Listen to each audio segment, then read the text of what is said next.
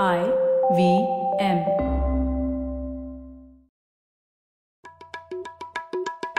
भाई हम हिंदुस्तानियों को बतियाना बड़ा पसंद है। बंगाली में अड्डा उड़िया में खोटी कन्नड़ा में हरटे और हिंदी में पुलियाबाजी। इस कला के लिए हमारी हर भाषा में एक शब्द है। तो प्रणय और मैं तो अक्सर मिलकर पुलियाबाजी करते ही रहते हैं। हमने सोचा कि आपको भी इसमें शामिल कर लिया जाए।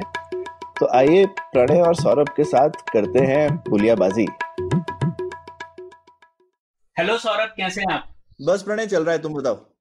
सौरभ आए दिन बैंक की हालत बुरी है ये तो सुनने में आते ही रहता है अखबारों में आपने भी पढ़ा ही होगा। बिल्कुल बिल्कुल बैंकों का हमेशा बैंकों की खराबी हालत सुनाई देती है कभी अच्छी हालत वाले एक हिंदुस्तान में एचडीएफसी के अलावा किसी की सुनाई नहीं देती।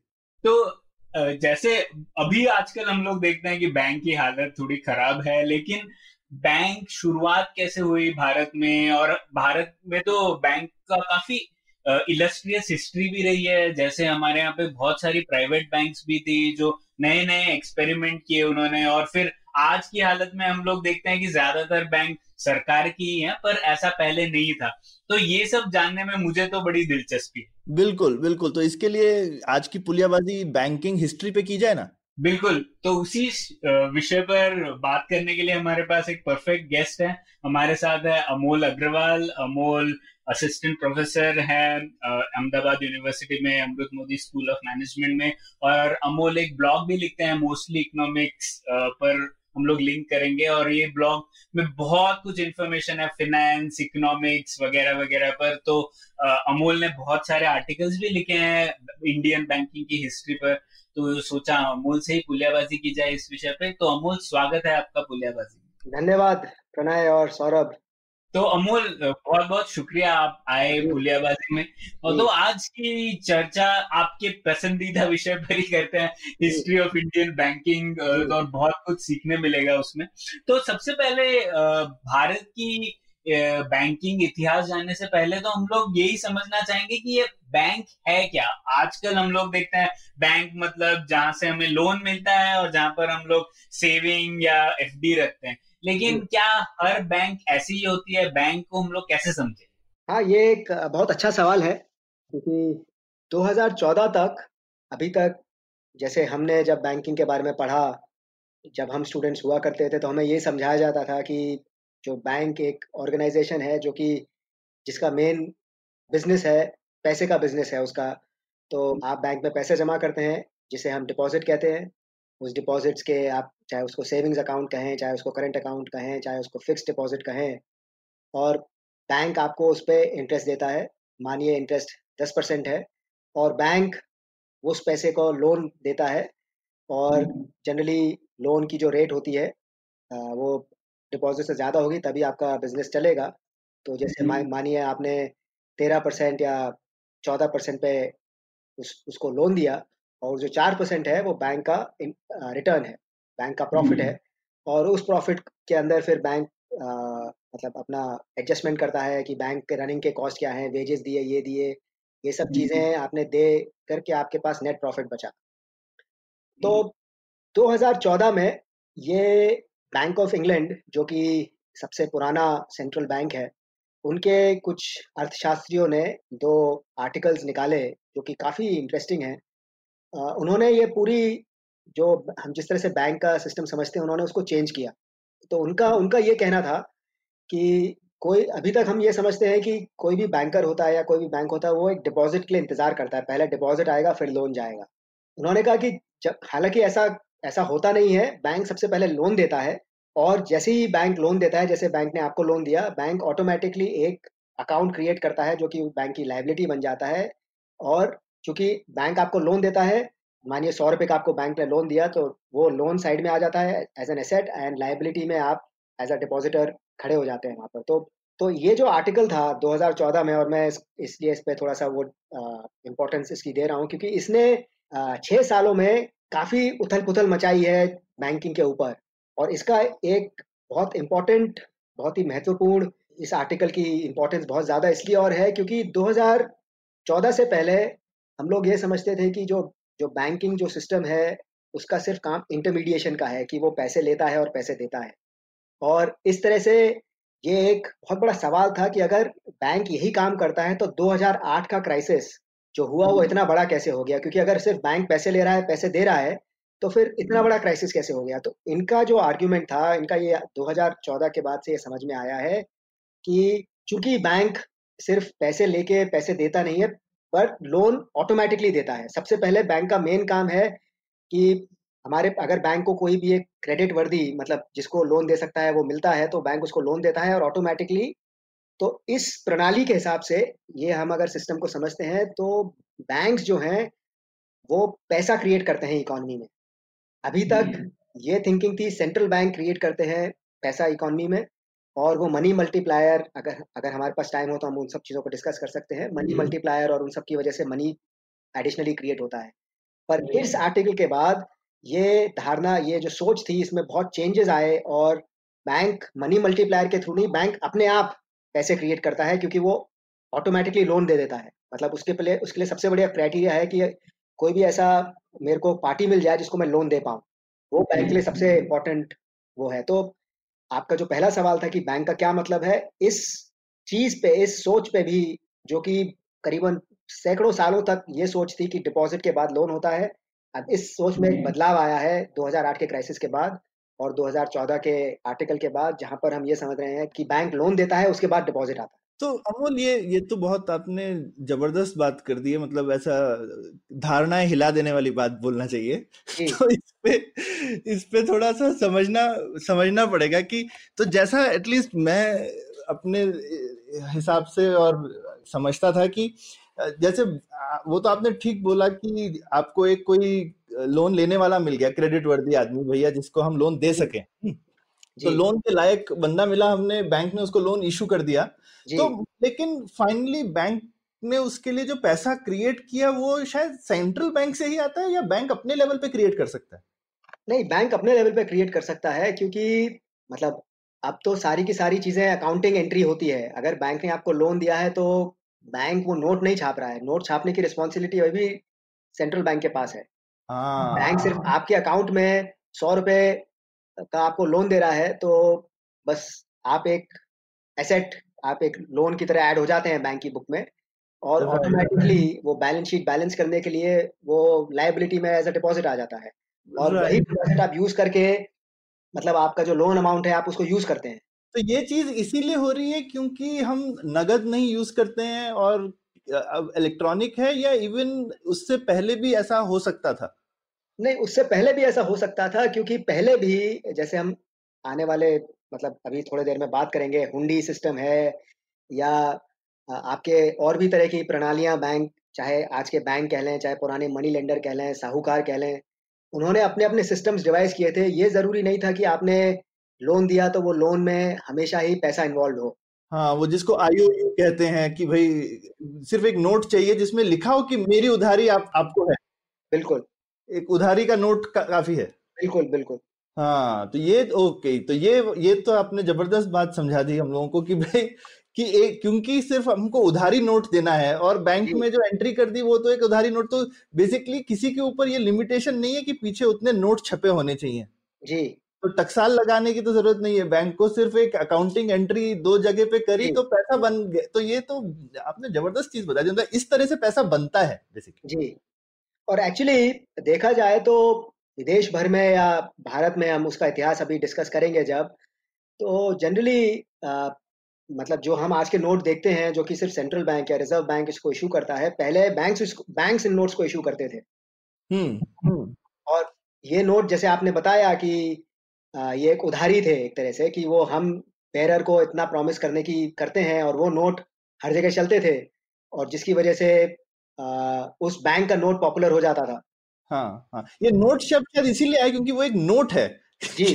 किसी ने नोट लिखा हुआ है। अब हम नोट समझते हैं कि वो करेंसी है पर वो एक तरीके का नोट है सिर्फ़ कि भाई हाँ कि मैं आपको इतना पैसा अदा कर, करूँगा एक तरीके की उधारी उधारी नोट है क्योंकि पहले तो पैसा एनीवे सोने में ही होता था अब जी, तो, जी, तो ये होता था पहले कि आपको सौ रुपए का मैं उधारी है या सौ रुपए की वो है तो आप वो उतने उतने का सोना या उतने का चांदी देंगे। हम्म। पर जैसे जैसे समय बदलता गया तो अब सोने और उसका तो कोई चक्कर है ही नहीं। अब तो पूरी की पूरी अकाउंटिंग एंट्री है। तो रिज़र्व बैंक का सिर्फ़ इतना काम है कि देखना कि बैंक मनमानी बहुत ज़्यादा तो नहीं कर रहा है पर बैंक को तो मनमानी करनी है बेसिकली बिल्कुल। हम्म। नहीं पर ये मुझे समझ में नहीं आया अमोल की आपने जो ये समझा है अब तो वो काफ़ी मतलब स्वाभाविक सा लग रहा है जब आपसे सुन रहा हूँ मैं ये। तो ये 2014 तक हम लोग क्यों नहीं सोच रहे थे इस दिशा में? नहीं ये एक बहुत बड़ा सवाल है और एक इतिहास में इंटरेस्ट रखना मेरी रुचि है।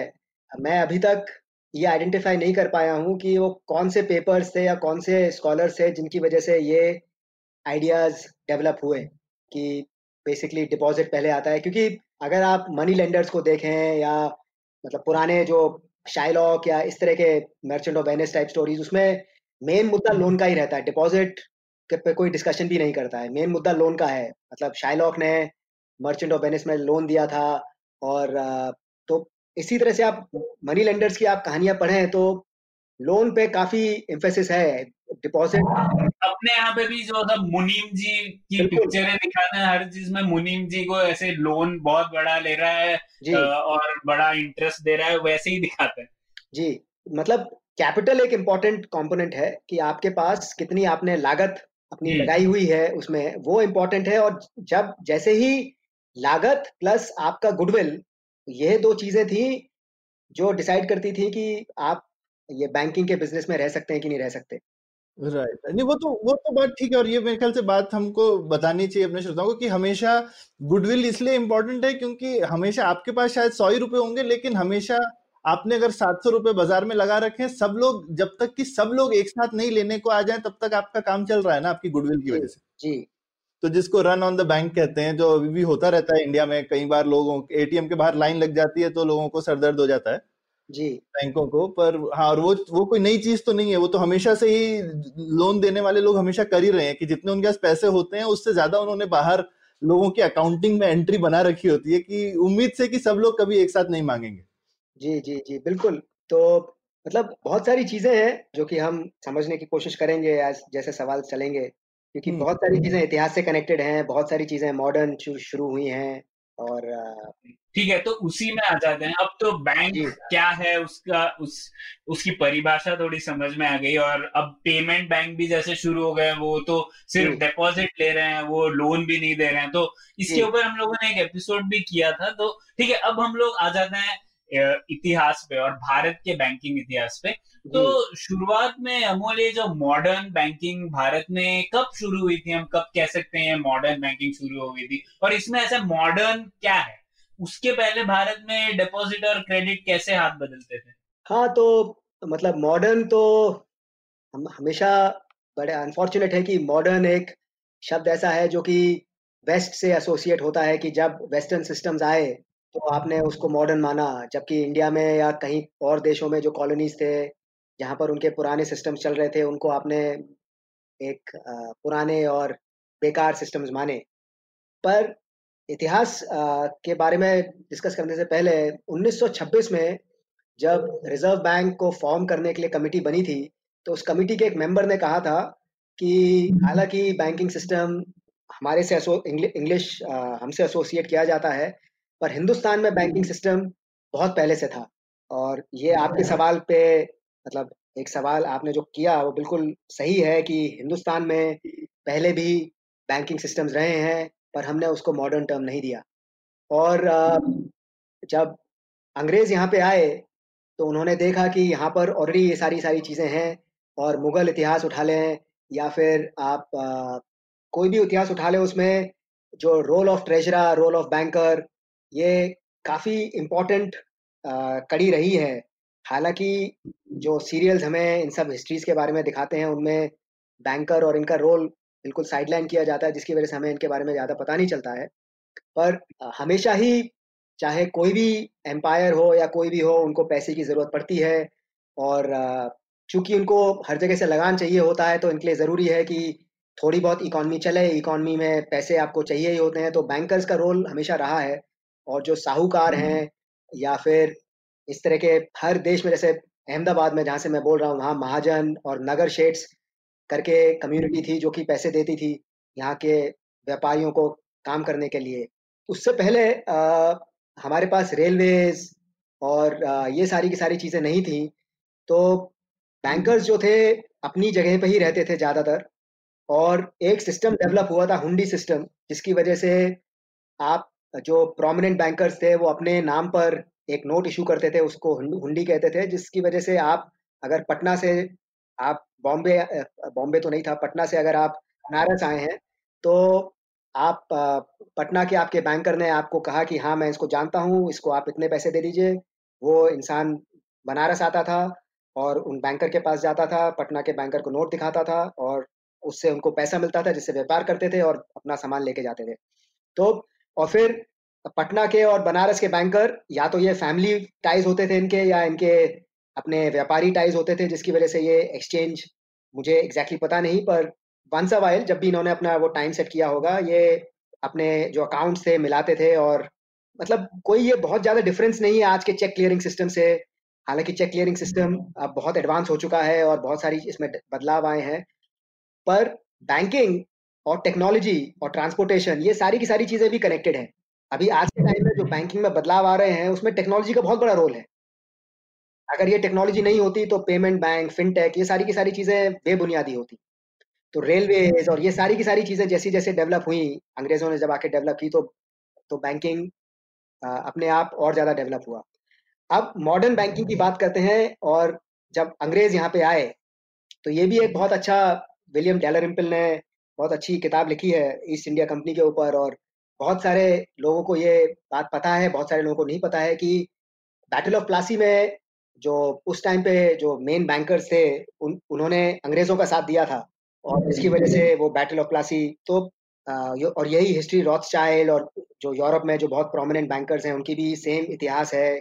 कभी उन्होंने इसका साथ दिया कभी उन्होंने इसका साथ दिया जिसकी वजह से।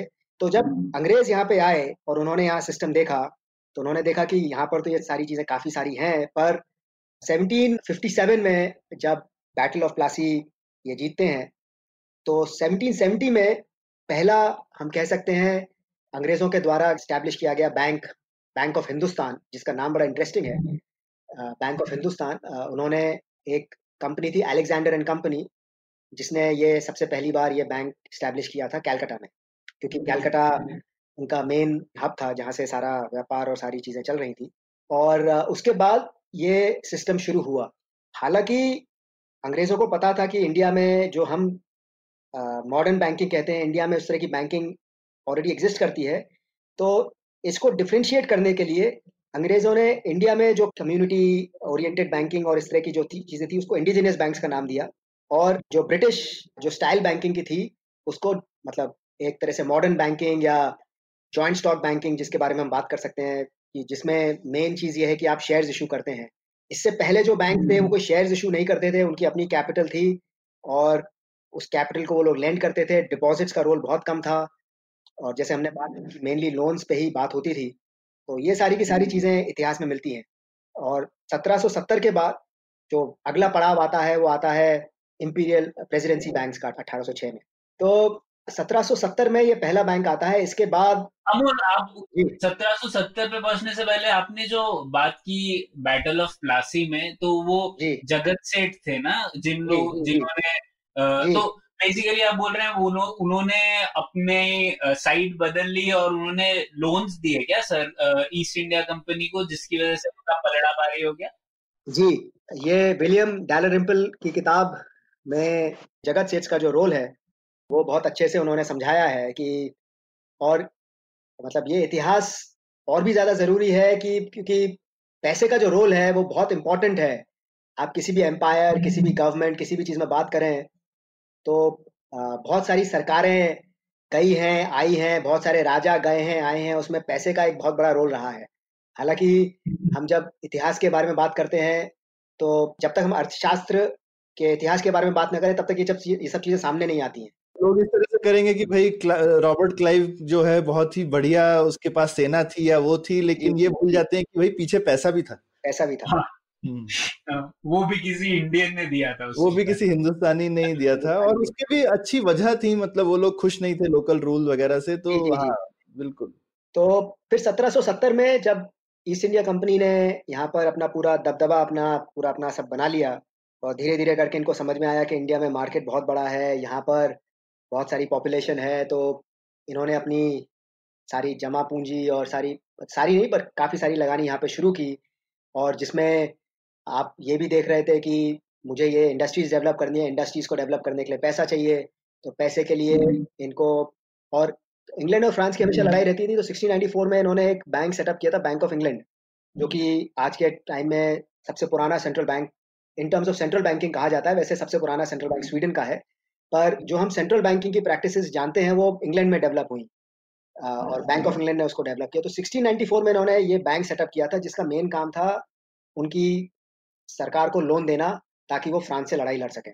तो इस तरह से इनको थोड़ी बहुत बैंकिंग की समझ आ गई थी कि शेयर होल्डिंग होनी चाहिए और शेयर होल्डर्स होने चाहिए। तो इन्होंने ये धीरे धीरे करके इंडिया में इम्प्लीमेंट करने शुरू किए। हालाँकि अभी भी जॉइंट स्टॉक बैंक इस तरह से नहीं आए हैं और मोस्टली जो मैं जैसे Bank of Hindustan type companies के बारे में बात कर रहा हूँ, जिनके रिकॉर्ड्स बहुत ज़्यादा है नहीं तो ये जनरली कोई इंग्लैंड में जो रईस लोग थे या जो ट्रेडर लोग थे, उन्होंने अपने ही पैसे लगाए थे। इसके ज़्यादा जॉइंट स्टॉक वाला माध्यम नहीं था। तो ये 1770 के बाद हम सीधा 1799 1799 पे आ जाते हैं, जहाँ पर टीपू सुल्तान जी के साथ लड़ाई होती है और उनका काफ़ी नुकसान होता है और कैलकटा से ये कुछ डेवलपमेंट्स होते हैं जिसमें इनको समझ में आता है कि अब हमें एक बैंक बनाना चाहिए जो कि हमारी सारी फाइनेंशियल व्यवस्था को देखेगा ईस्ट इंडिया कंपनी की। इससे पहले ईस्ट इंडिया कंपनी अपने अपने ही सिस्टम चला रही थी इंग्लैंड से ही चला रही थी। अब उनको लगा कि इंडिया से ही हमको इंडिया में हमको फाइनेंशियल बेस स्ट्रॉन्ग करना है। तो उन्होंने चार पाँच साल के डिस्कशन के बाद एक प्रेसिडेंसी बैंक ऑफ़ कैलकटा शुरू किया 1806 में।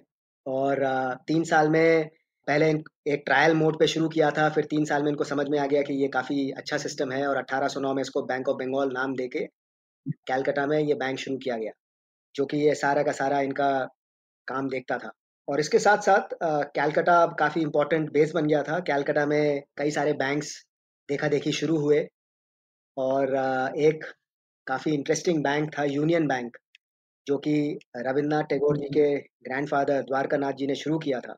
और काफ़ी प्रोमिनेंट बैंक था पार्टनरशिप में तीन चार लोगों के साथ। द्वारका नाथ टैगोर जी काफ़ी बढ़िया फैमिली से आते थे और उसमें इंग्लिश पार्टनर्स भी उनके साथ थे।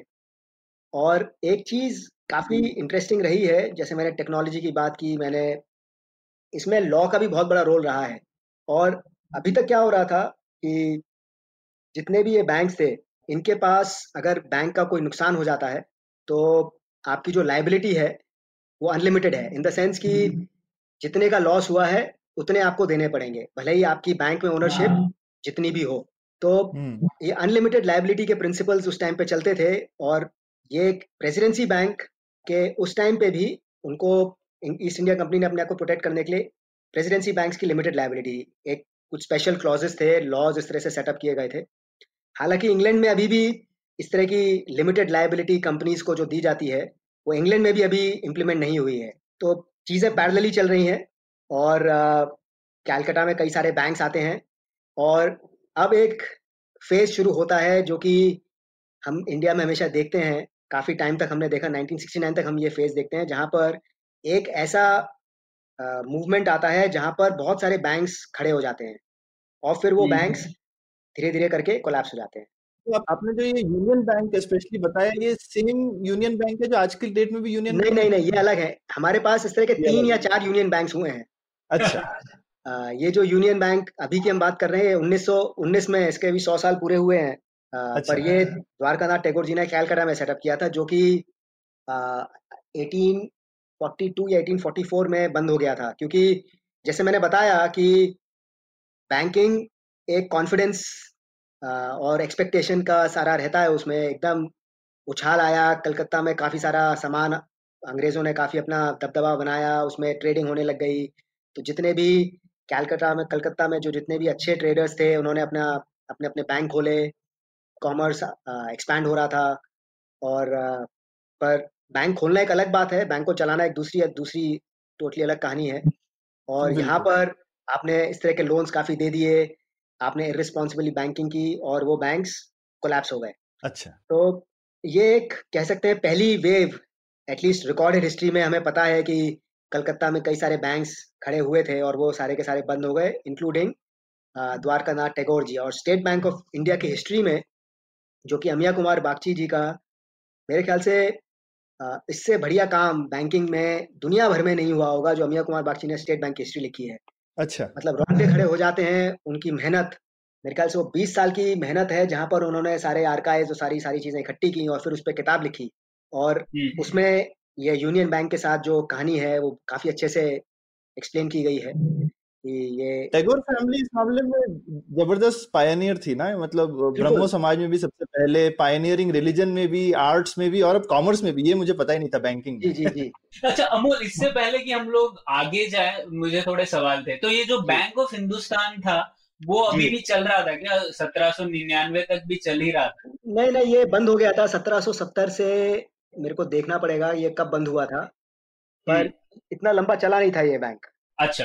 ठीक है और और ये जो प्रेसिडेंसी बैंक जो आपने बताया तो वो कहना ठीक होगा क्या कि वो पहला पब्लिक सेक्टर बैंक था? मतलब आज जिसे हम कहते हैं सरकार के द्वारा ओन किया गया बैंक वो प्रेसिडेंसी बैंक था क्या?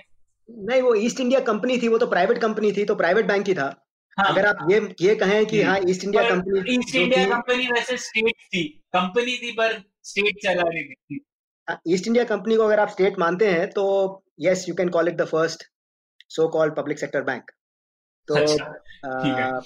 फिर धीरे धीरे करके ये सब सेंटर्स भी खड़े हो रहे थे बॉम्बे और मद्रास हालाँकि मद्रास सबसे पहला था जहाँ पर ये लोग आए थे। इन्होंने मद्रास में काफ़ी चीज़ें की भी थी। पर कलकत्ता को जितनी इम्पोर्टेंस मिली उसके बाद इन्होंने जब इनको बॉम्बे पोर्चुगीज गवर्नमेंट से मिला था डाउरी के उस पे तो उन्होंने बॉम्बे को डेवलप किया। और बॉम्बे में भी प्रेसिडेंसी बैंक 1840 में आया और मद्रास में 1843 में आया। तो तीन अब इनके पास जो तीन इनके जो मेजर सेंटर्स थे तीनों में इन्होंने अपने अपने बैंक खड़े कर दिए। और अ, 1840 में जो मतलब बैंक ऑफ़ बॉम्बे डिफरेंट था compare to Bank of Bengal और Bank of Madras Bank of Bombay में चूँकि बॉम्बे का डेवलपमेंट हमेशा इस तरह से हुआ कि यहाँ पर जो ट्रेडिंग और जो कॉमर्स होती थी वो लोकल लोग भी करते थे।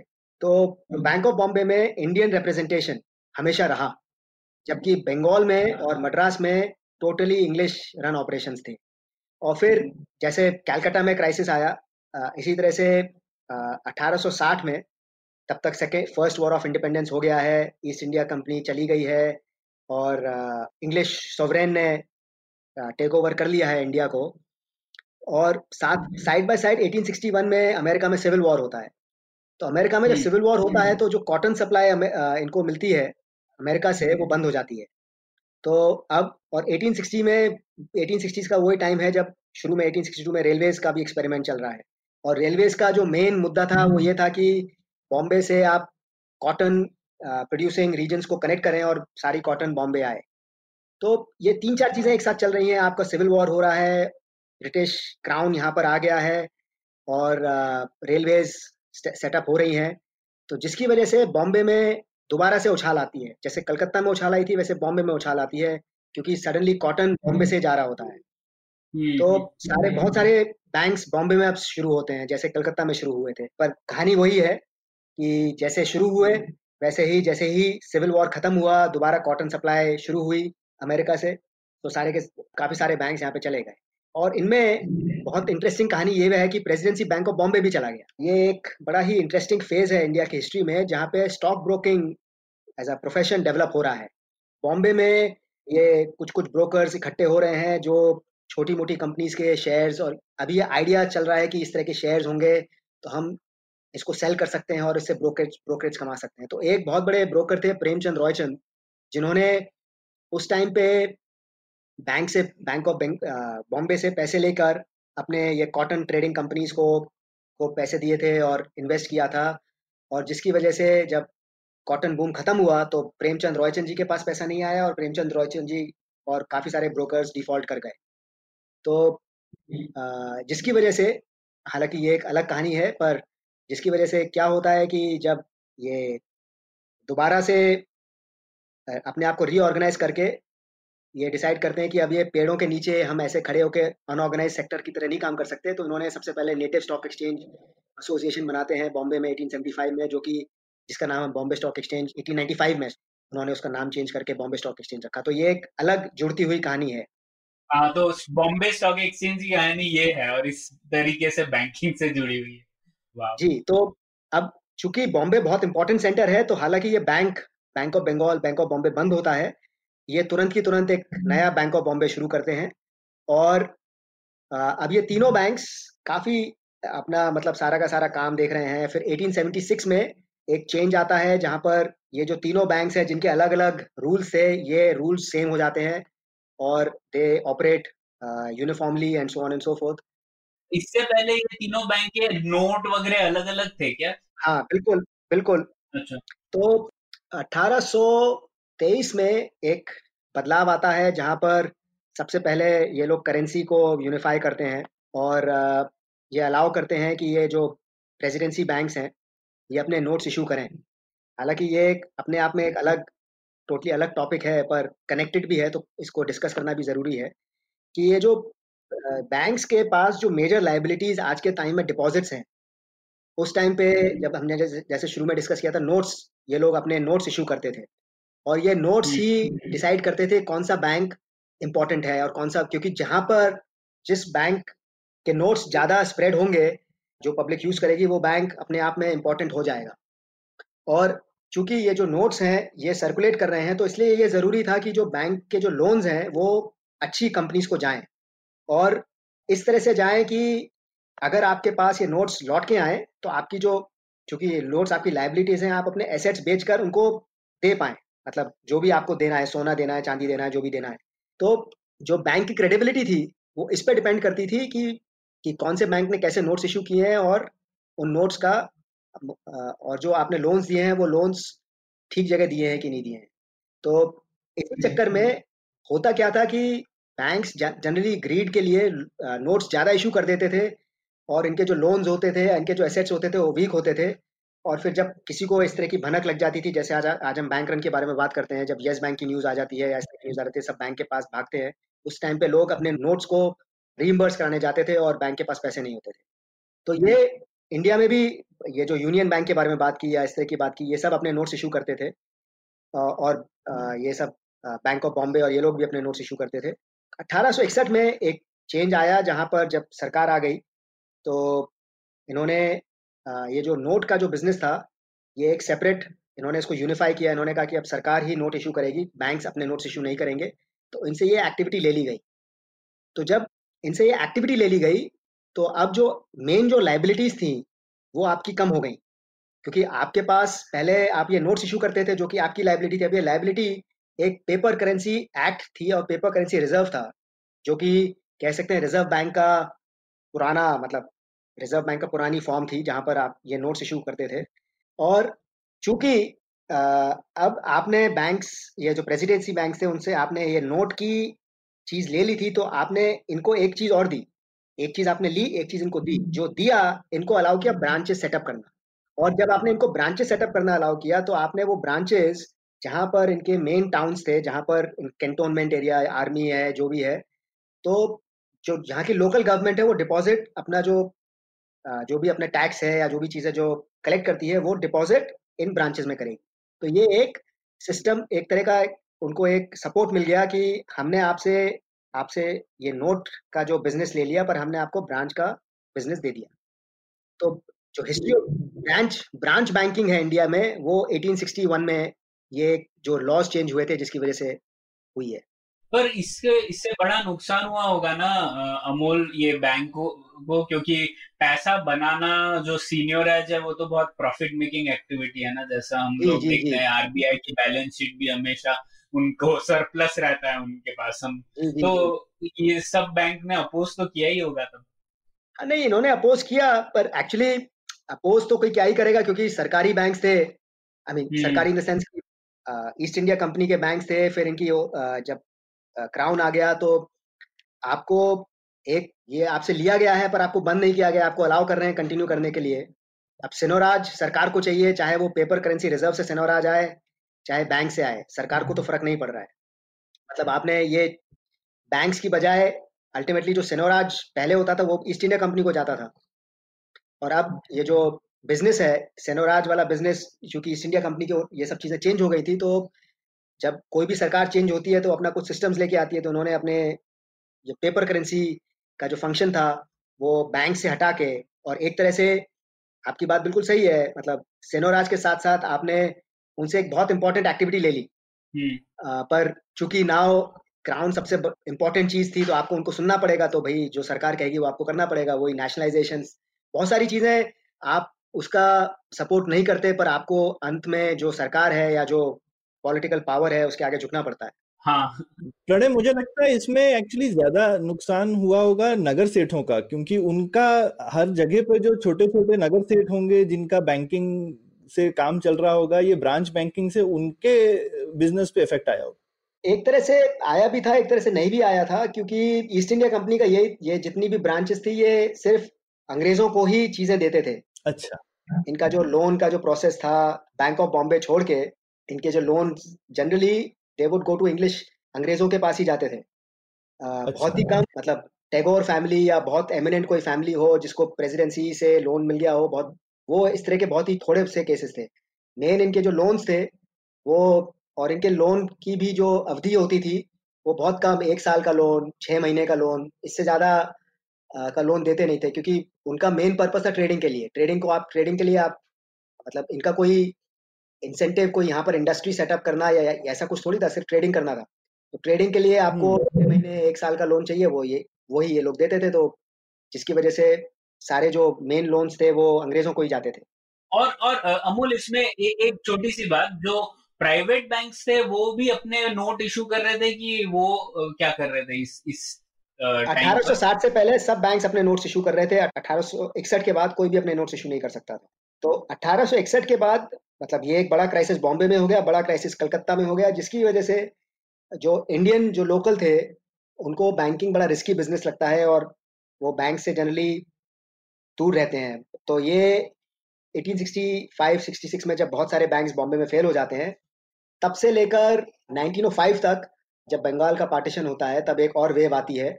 बहुत ही कम बैंक्स इंडिया में सेटअप होते हैं। 1880s में थोड़े बहुत बैंक सेटअप होते हैं। 1894 में एक बहुत इंपॉर्टेंट बैंक जिसका नाम पंजाब नेशनल बैंक, वो लाहौर में सेटअप हुआ था। लाला लाजपत राय और इन लोगों ने लाहौर में सेटअप किया था इस बैंक को। तो और उससे पहले 1865 में इलाहाबाद बैंक सेटअप हुआ था, इलाहाबाद में, जो कि अंग्रेज़ों ने सेटअप किया था, और फिर उसकी ओनरशिप कई बार चेंज हुई before it became an Indian bank तो अब मैं क्विकली 1905 में आ जाता हूँ। 1905 में बंगाल पार्टीशन होता है। बंगाल पार्टीशन के बाद सारे जो इंडिया में मर्चेंट्स होते हैं, वो एकदम सतर्क हो जाते हैं। उनको लगता है कि अब इंडिया में सिर्फ़ स्वदेशी चलेगा और हम पूरी तरह से स्वदेशी उसमें, स्वदेशी के काम में लगेंगे। और स्वदेशी काम में लगने के लिए हमें स्वदेशी बैंक चाहिए।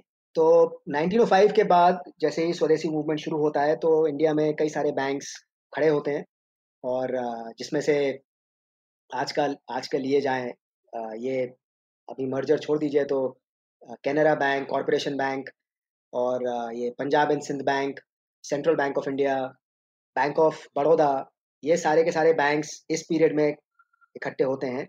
हालाँकि सबकी स्टोरी स्वदेशी से कनेक्टेड नहीं है बट कईयों की स्वदेशी से कनेक्टेड जैसे बैंक ऑफ़ बड़ौदा की अभी सौरभ जी ने बहुत अच्छी बात कही कि अगर प्रेसिडेंसी बैंक्स आए तो उनका मेन फ़र्क इन सब जगह पड़ा होगा। तो जैसे बैंक ऑफ़ बड़ौदा में प्रेसिडेंसी बैंक से फ़र्क नहीं पड़ा था बट बैंक ऑफ़ बड़ौदा में कुछ इस तरह से चेंजेस हुए थे कि जो महाराजा थे, उनको लोकल बैंकर से सपोर्ट मिलता था, वो सपोर्ट मिलना बंद हो गया था।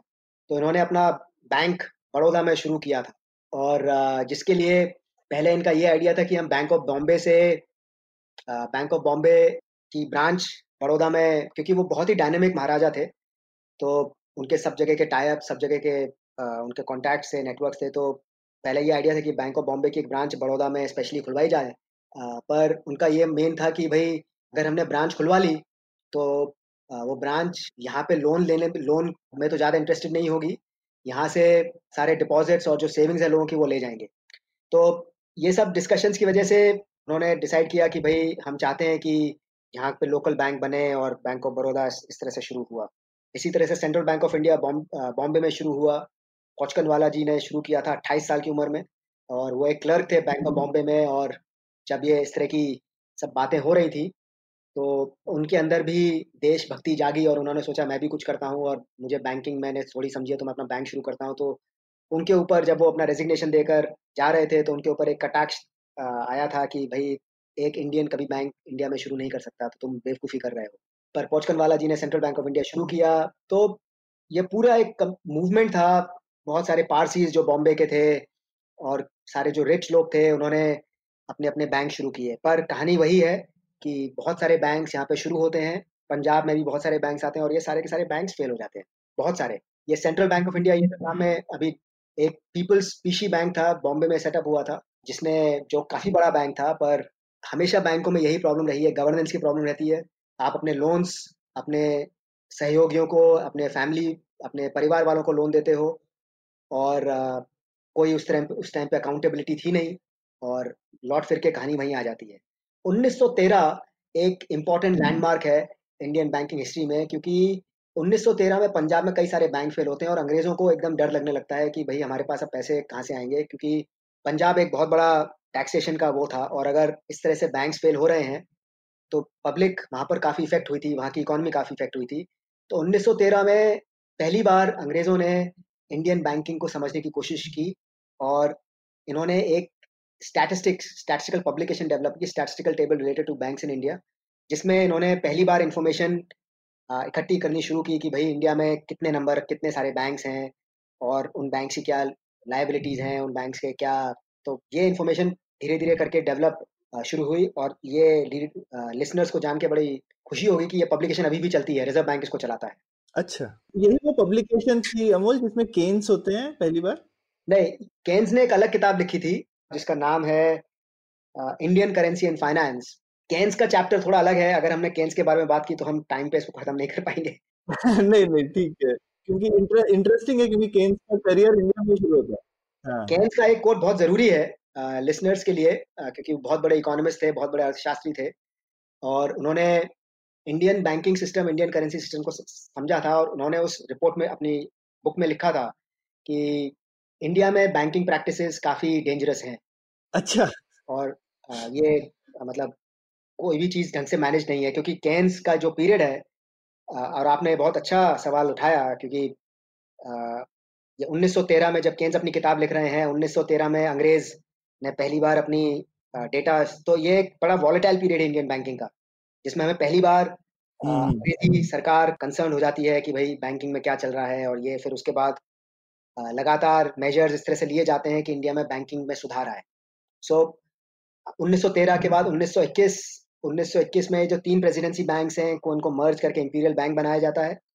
और इंपीरियल बैंक को कहा जाता है कि भाई इंडिया में जो इंडिया बहुत बड़ा कंट्री है और आपको एडिशनल सौ ब्रांचेस खोलनी पड़ेंगी। उससे उससे पहले ये बहुत क्रिटिसिज्म रही है स्वदेशी मूवमेंट आ गया है गांधी जी आ गए हैं और ब्रिटिश सरकार पे काफ़ी प्रेशर है कि भाई हिंदुस्तानियों के लिए अब आप कुछ करो। तो अच्छा।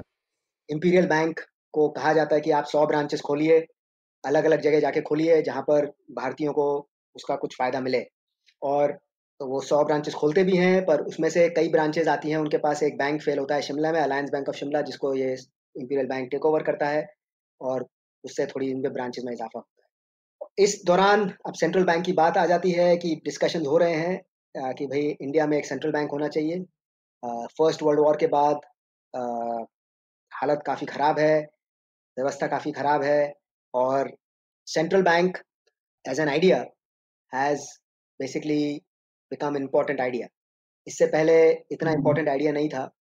इसी इसी टाइम पे ये अंबेडकर ने भी नोट लिखा था ना एक्सचेंज रेट पे और बोला था कि कुछ ऐसा होना चाहिए। जी तो अंबेडकर जी ने तो ये जब कमेटी इनकी बनी थी इस पे भी अंबेडकर जी ने अपने लिखे थे कि इंडिया में किस तरह से सेंट्रल बैंक होना चाहिए।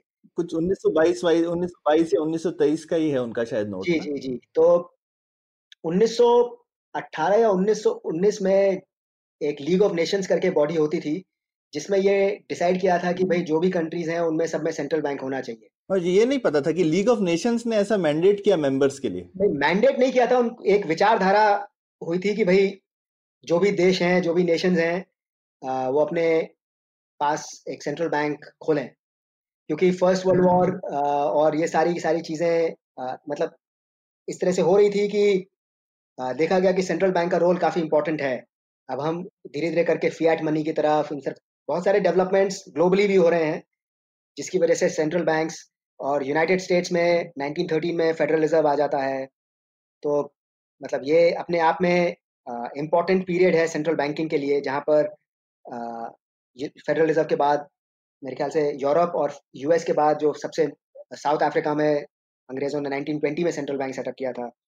तो ये सारी की सारी चीज़ें धीरे धीरे करके हो रही हैं। 1926 में कमेटी बैठती है जो कि डिसाइड करती है कि भाई इंडिया में एक सेंट्रल बैंक होना चाहिए। उस टाइम पे ये मुद्दा था कि इंपीरियल बैंक को हम सेंट्रल बैंक बना दें, क्योंकि वो ऑलरेडी एक बहुत बड़ा बैंक है, जो कि केन्स का आइडिया था। पर ये कमेटी ने कहा कि नहीं, भाई सेंट्रल बैंक एक अलग एंटिटी होनी चाहिए और इंपीरियल बैंक अपना कमर्शियल बैंकिंग का फ़ंक्शन करे। 1926 से 1935 तक 1934 तक ये लड़ाई रहती है कि सेंट्रल बैंक की पावर किसके पास होनी चाहिए, क्योंकि अंग्रेज़ चाहते थे कि भाई पावर हमारे पास रहे। हिंदुस्तानी जो पेट्रियाट्स और जो गांधी जी के सारे फॉलोअर्स थे, वो चाहते थे कि सेंट्रल बैंक की पावर्स हमारे पास रहे। तो ये पूरा डिस्कशन चलता है और सात आठ साल इसमें जाते हैं, जिसकी वजह से ये reserve bank of India 1934 act के बाद 1935 में शुरू होता है और ये एक one of the most important landmarks है इंडियन बैंकिंग हिस्ट्री में। और अब जैसे जैसे रिज़र्व बैंक सेटअप हो रहा है ये बैंक की कहानियाँ अभी भी चल रही हैं कि बैंक आ रहे हैं जा रहे हैं। मतलब ये 1913 क्योंकि हमारे पास डेटा 1913 से लेकर 1965 तक आ, हिंदुस्तान में करीबन 2000 बैंक फेल होते हैं। और ये सारे बैंक एक फेजेस में फेल हो रहे हैं। जैसे 1913 की तो मैंने डिस्कस किया था पंजाब में फेलियर हुए थे। इसी तरह से अब हम साउथ की तरफ़ आ जाते हैं जहाँ पर आप दोनों हैं बैंगलोर और मेनली केरला की साइड। तो केरला में जैसे ही ये नाइन उन्नीस में रिज़र्व बैंक आता है एक एक और इम्पोर्टेंट माइलस्टोन इंडिया में आता है। ये एक बहुत बड़ा बैंक है ट्रेवनकोर ट्रेवनकोर नेशनल कोलॉन बैंक जिसका फेलियर होता है। ये दो बैंक का मर्जर था। इट वाज इंडिया में उस उस टाइम पे one of the largest bank था। और हालाँकि इस बैंक की कहानी थोड़ी अलग है क्योंकि ये जो बैंक था इस बैंक के पीछे ट्रेवनकोर के जो दीवान थे सीपी रामास्वामी अय्यर वो पीछे पड़े हुए थे। क्योंकि पहली चीज़ ये जो जब ये जो बैंक बना ये बैंक अपने आप को इस बैंक का जो लोगो था वो ट्रैवनकोर स्टेट का भी लोगो था। आ, तो उनको लगता था कि ये जो बैंक है ये हमारे को डोमिनेट कर रहा है। मतलब कोई भी बैंक सरकार से बाहर नहीं हो सकता। और उसके जो प्रमोटर थे जो कि आज की एम फैमिली और जो ट्रैवनकोर नेशनल कोलॉन बैंक है, उनकी बड़ी भारी, बहुत ही इंटरेस्टिंग इतिहास है, क्योंकि यहाँ पर ये लोग जेल भी गए थे और रामास्वामी अय्यर जी ने पैम्फलेट छपाए थे कि ये बैंक मद्रास में जाकर, ये बैंक बंद होने वाला है और सब फॉल्स रूमर्स स्प्रेड किए थे। तो ये एक बड़ा इंटरेस्टिंग केस था of a state spreading rumours false rumours about the bank and creating leading to its demise तो फिर ये जब बैंक और रिज़र्व बैंक 1935 में आया ही आया है और 1938 में ये बैंक फेल हो जाता है। अच्छा रिज़र्व बैंक की जो एक्ट होती है ये बैंक ऑफ़ इंग्लैंड से काफ़ी मिलती जुलती है। और बैंक ऑफ़ इंग्लैंड बेसिकली एक मोनोपोली की तरह शुरू हुआ था और जो लॉज इस तरह से इंग्लैंड में बनाए गए थे कि बैंक ऑफ़ इंग्लैंड की मोनोपोली डिफेंडेड मतलब वो मोनोपोली उसकी रहे। तो जो भी जो भी वो सिस्टम था वही रिज़र्व बैंक के लिए इन्होंने डाला था। तो रिज़र्व बैंक को आए हुए बहुत कम टाइम हुआ था और उसके पास इतनी पावर्स भी नहीं थी कि वो बैंक को समझे। क्योंकि बैंक ऑफ़ इंग्लैंड जो एवोल्यूशन था वो इस तरह से था कि भाई बैंक ऑफ़ इंग्लैंड की हमें मोनोपोली प्रिजर्व करनी है। उसका उसका फ़ंक्शन ये नहीं था कि हमें बैंकिंग स्टेबिलिटी बढ़ानी है। तो हम्म। अगर हमने वही laws reserve bank of India में इंप्लीमेंट किए हैं तो रिज़र्व बैंक ऑफ़ इंडिया के पास इस तरह का कोई लॉज नहीं थे कोई भी सोल्यूशन नहीं था कि हम कुछ बैंकों के लिए कर पाए। तो ये एक बड़ा पेनफुल एपिसोड है रिज़र्व बैंक की हिस्ट्री में कि जैसी आए वैसी बैंक फेलियर हो गए। वैसे ये बड़ा बैंक फेल हुआ और ट्रेवनकोर केरला एक बहुत ही डेंस डेंसली पॉपुलेटेड है। तो ट्रैवल और national Travancore national Quilon bank fail होता है तो उसके साथ साथ काफ़ी सारे बैंक्स आसपास के फेल हो जाते हैं। तो जिसकी वजह से रिज़र्व बैंक को लगता है कि अब हमें एक बहुत ही स्ट्रॉन्ग बैंक रेगुलेशन एक्ट चाहिए, जिससे हम बैंक्स को रेगुलेट करना शुरू करें। पर अगेन ये 1939 में जो उस टाइम पे गवर्नर थे जेम्स टेलर उन्होंने ऑलरेडी ये एक लॉ बनाते हैं। पर ये 1939 सेकेंड वर्ल्ड वॉर शुरू हो जाता है, उसके बाद हमारी इंडिपेंडेंस की लड़ाई और इंडिपेंडेंस मिलती है पार्टीशन होता है तो 1949 में जाकर ये जो बैंक रेगुलेशन एक्ट है, ये इम्प्लीमेंट होता है। और ये, अब ये जो बैंक रेगुलेशन एक्ट है, ये रिज़र्व बैंक को सुप्रीम पावर्स देता है कि आप किसी भी बैंक को चेक कर सकते हैं, किसी भी बैंक को इंस्पेक्ट कर सकते हैं और रिज़र्व बैंक के पास पूरी पावर्स हैं। तो अब रिज़र्व बैंक धीरे धीरे करके बैंक के सिस्टम को क्लीन करना शुरू करता है। और बैंक सिस्टम को क्लीन करने के लिए आपके पास इंफॉर्मेशन होनी चाहिए तो वो जैसे मैंने नाइन उन्नीस सौ तेरह की जो पब्लिकेशन बताई वो पब्लिकेशन धीरे धीरे करके एक्सपैंड हो रही है। और उसमें आप वो सारे बैंक्स को लेके आ रहे हैं जो कि आपको पता ही नहीं थे हैं। पर रिज़र्व बैंक का हम्म। उसके ऑफिसर्स और उसके सारे लोग जो हैं वो इस मुहिम में जुड़ जाते हैं कि भारतवर्ष में जितने भी बैंक हैं उनकी इन्फॉर्मेशन हमारे पास होनी चाहिए। उनके क्या डिपॉजिट्स हैं क्या लोन्स हैं? और फिर तभी तो हम जज कर पाएँगे कि कौन सा बैंक स्टेबल है कौन सा नहीं है। और जो बैंक्स अनस्टेबल हैं उसको रिज़र्व बैंक ट्राई करता है कि वो बंद मर्ज हो जाए या यू नो क्लोजर से पहले। तो ये सारे के सारा क्लीन अप चल रहा है धीरे धीरे करके। इसमें कई सारे बैंक्स बंद भी हो रहे हैं कई सारे बैंक्स मर्ज भी हो रहे हैं और 1960 का पीरियड आता है जहाँ पर फिर से केरला में एक बैंक फेल होता है पलाई सेंट्रल बैंक के नाम से जो कि एक बहुत बड़ा बैंक है और अ, मेरे ख्याल से उस टाइम पे चौथा या पांचवा सबसे बड़ा बैंक था भारत में और ये बैंक फेल होता है और इस बैंक की कहानी थोड़ी दूसरी है क्योंकि रिज़र्व बैंक जैसे मैंने कहा इसके पास पूरी पावर्स हैं। उन्नीस इक्यावन या उन्नीस में रिज़र्व बैंक ने इसकी प्रॉब्लम्स आइडेंटिफाई कर ली थी कि भाई ये जो बैंक है इसका जो प्रमोटर है इसका जो ओनर है वही मैनेजिंग डायरेक्टर है एंड uh, सारे जो लोन्स हैं वो सस्पिशियस हैं आपने सारे पैसे ऐसे बांट रखे हैं जो कि कहानी बहुत डिफरेंस नहीं है आज के बैंक फेलियर्स की देखी जाए तो कि आपने अपने लोन चीज़ों पर ध्यान नहीं दिया। हम्म, बिल्कुल। अमोल आज़ादी तक तो आप पहुँच गए लेकिन मैं थोड़े और सवाल पूछना चाहता हूँ साल के। तो पहले तो मुझे ये समझाइए कि आजकल हम लोगों को लगता है कि सेंट्रल बैंक के बिना तो काम ही नहीं हो सकता कुछ क्योंकि सेंट्रल बैंक नोट प्रिंट करता है इंटरेस्ट रेट देखता है दूसरे बैंकों का कि इतने इस मतलब रेपो रिवर्स रेपो वगैरह वगैरह होता है एक्सचेंज रेट मैनेज करता है। तो ऐसा कैसे था कि पहले ये बैंक चल रहे थे और कोई सेंट्रल बैंक ही नहीं था तो उनको कोई रेगुलेट ही नहीं कर रहा होगा फिर? हाँ तो ये एक अच्छा सवाल है और इस पे बहुत रिसर्च होती है। हमें एक स्कूल है ऑस्ट्रियन स्कूल जिसका एक ही मुद्दा है कि भाई दुनिया में सेंट्रल बैंक्स नहीं होने चाहिए। और वो इस तरह के एक्सपीरियंसेस पॉइंट आउट करते हैं कि कुछ कंट्रीज़ हैं जहाँ पर, अब जैसे इंडिया का भी अगर देखा जाए तो सेंट्रल बैंक नहीं था तो मतलब एक बैंक एक तरह की ऑर्गेनाइजेशन इस तरह की थी कि भाई आए और गए। अगर आप स्टेबल हो, अब जैसे इलाहाबाद बैंक है या पंजाब नेशनल बैंक है ये सब बैंक्स काफ़ी पुराने हैं और ये उस टाइम पे ओरिजिनेट करते हैं जब रेगुलेशन नहीं था। पर इन्होंने they survive and they survive because के पास कुछ कुछ इस तरह की पॉलिसीज़ थी उस तरह की प्रैक्टिसेस थी अ, कि आप प्रॉपर बैंकिंग कर रहे हैं। अ, हम्म। आप इस तरह की प्रॉब्लम्स में नहीं जा रहे हैं। तो ये जो स्कूल है इसका यही मानना है कि हमें बैंकिंग को एक किसी भी एक दूसरे बिज़नेस की तरह ट्रीट करना चाहिए। अ, और अभी जैसे मैं आर्ग्यू करूँगा कि ये बाद में कि सडनली ये कहीं पर जाकर लोन्स की बजाय डिपॉजिटर्स पे अटेंशन ज़्यादा पे होना शुरू हुआ और अ, क्योंकि बैंक रन और ये सब चीज़ें इतनी ज़्यादा हो गई तो तो उस इसलिए अ, एक रेगुलेटर का होना कि भाई वो डिपॉजिटर्स के इंटरेस्ट प्रोटेक्ट करे और ये सब करे अ, कि अगर बैंक फेल हो जाए तो डिपॉजिटर्स तो कुछ कुछ कुछ कुछ नहीं, सारे कंट्रीज़ ने ये एक मॉरल रिस्पॉन्सिबिलिटी समझ ली कि भाई अगर कोई बैंक फेल होता है तो हमें उसको सेव करना है या हमें उसके डिपॉजिटर्स को। पर अगर आप, कई सारे रिसर्चर्स हैं, वो कहेंगे कि भाई एक, आप बैंक में डिपॉजिट रख रहे हैं तो एक ये आपका एक इन्वेस्टमेंट है। और आपको डिपॉजिट उसी बैंक में करना चाहिए, जिसमें आप, जो बैंक सेफ़ है, और वो एक शेयर होल्डर या डिपॉजिटर को उसकी इन्फॉर्मेशन होनी चाहिए। जैसे आज के टाइम में आप शेयर मार्केट में आप इन्वेस्ट करते हैं तो वो आपकी रिस्क है। इसी तरह से आप किसी डिपॉजिट कोई आप कहीं भी बैंक में रखते हैं तो वो आपकी रिस्पॉन्सिबिलिटी है वो स्टेट की रिस्पॉन्सिबिलिटी नहीं है। तो ये सारी की सारी बदलाव हो रहे हैं ये मतलब आपने केन्स का नाम लिया केन्स ने नाइ- 1936 में किताब लिखी थी जो पूरी केनेजियन रेवोल्यूशन के नाम से उन्होंने किया कि भाई state is responsible for everything तो ये एक सेकेंड वर्ल्ड वॉर और अ, ये जो दो वॉर्स हुए उसकी वजह से सरकारें और इम्पोर्टेंट और पावरफुल हुई सोशलिस्ट रेवोल्यूशन हर जगह हुए जहाँ पर आपने कहा कि भाई अ, सरकार ही सब चीज़ के लिए रिस्पॉन्सिबल है इम्पोर्टेंट है और depositors interest is one of those things तो ये सारी की सारी चीज़ें हो गई। अरे मेरे को इस किस्से में एक इंटरेस्टिंग चीज़ ये भी लगती है कि हिंदुस्तान में आई I मीन mean, आज़ादी भले ही सैंतालीस में मिली लेकिन एक इंडिया की अलग वॉइस फाइनेंशियल सेक्टर में देखो तो आज़ादी से बहुत पहले ही हो गई थी। बिल्कुल। तो जैसे इवन जैसे अमोल ने जो ये एक चीज़ बोली कि भाई एक लड़ाई चली इतने साल की रिज़र्व बैंक पे कब्जा इंग्लैंड का होगा कि हिंदुस्तानियों का और फाइनली हिंदुस्तानियों का हुआ। जी। तो ये सो ये चीज़ की ये हिंदुस्तानी कौन थे? हम तो ऐसा सोचते ही नहीं ना भाई हम तो तब तक गुलाम थे और इस तरह से सोचा जाता है।